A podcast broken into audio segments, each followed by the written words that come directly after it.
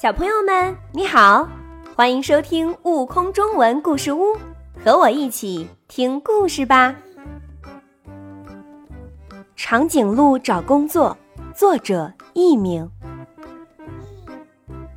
长颈鹿从非洲草原的动物学校毕业后，便到大城市里找工作。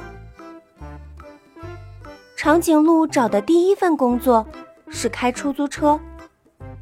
可是它的脖子太长了，只好在车顶上凿开一个洞，让脖子从洞里伸出去。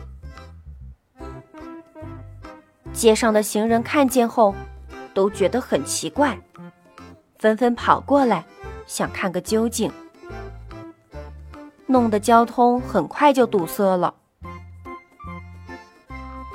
大象交警过来了。他给长颈鹿一张罚款单，还扣下了出租车。长颈鹿找到的第二份工作是当售货员，可是他的个子太高了，遇到个子矮小的动物，经常听错，闹了很多笑话。商店经理只好请他走了。长颈鹿有些灰心了。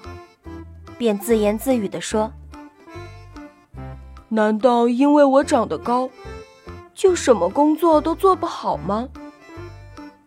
他苦恼地在这座城市里整天游荡。有一天，长颈鹿经过一个幼儿园，一群小孩看见平常只在电视里才出现的长颈鹿，惊喜地说道。看呐，多美多高的长颈鹿啊！而且它是真的。孩子们仰着小脸看它，用小手拍拍它的腿。孩子们对它的喜爱让它感动。他低下头，亲亲最小的那个孩子。其他孩子顺势把它的脖子当滑梯玩。长颈鹿带领孩子们。唱起歌来，上上上上滑梯，一个个笑嘻嘻，呼的一声滑下来，好像鸟儿开飞机。长颈鹿带着孩子们又跳起非洲舞来，砰砰砰，砰砰砰。过了一会儿。长颈鹿又带着孩子们做起游戏来，小手拍拍一二一，小脚跳跳一二一。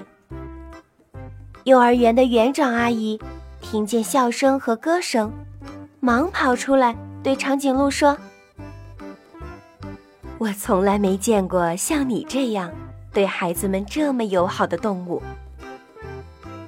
昨天来了一只熊。”孩子们很喜欢他，可是他怕累，只管自己懒洋洋的睡大觉。